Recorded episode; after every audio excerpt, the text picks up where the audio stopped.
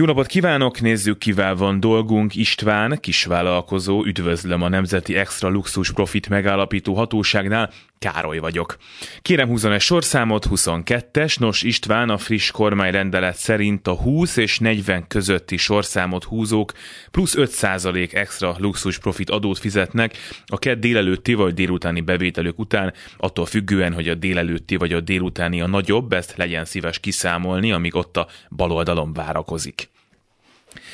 Nézzük István, hogy mennyi volt az idei forgalma. Igen, forgalom, jól hallotta, ez az extra luxus profit adó inkább csak egy ilyen politikai elnevezés. Nem hagyhatjuk, hogy a gaz külföldi multik meg a rothadó nyugatra repkedő globalista légitársaságok elhazudják a járvány alatt felhalmozódó extra luxus profitjukat, szóval a bevételüket adóztatjuk meg szépen, és István, önnel sem tehetünk kivételt.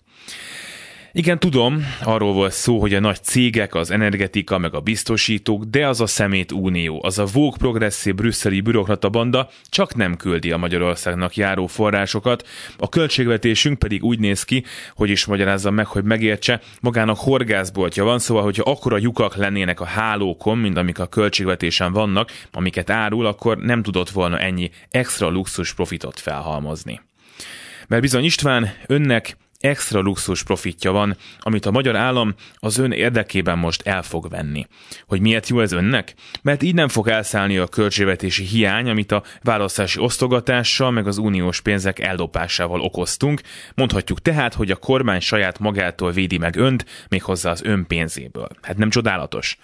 A költségvetésnek már csak azért is szüksége van az ön extra adóztatásából származó extra bevételre, hogy a nemzeti extra luxus profit megállapító hatóság illetve a Nemzeti Extra Luxus Profit Adó át nem háríthatósági kommandó finanszírozása rendben legyen.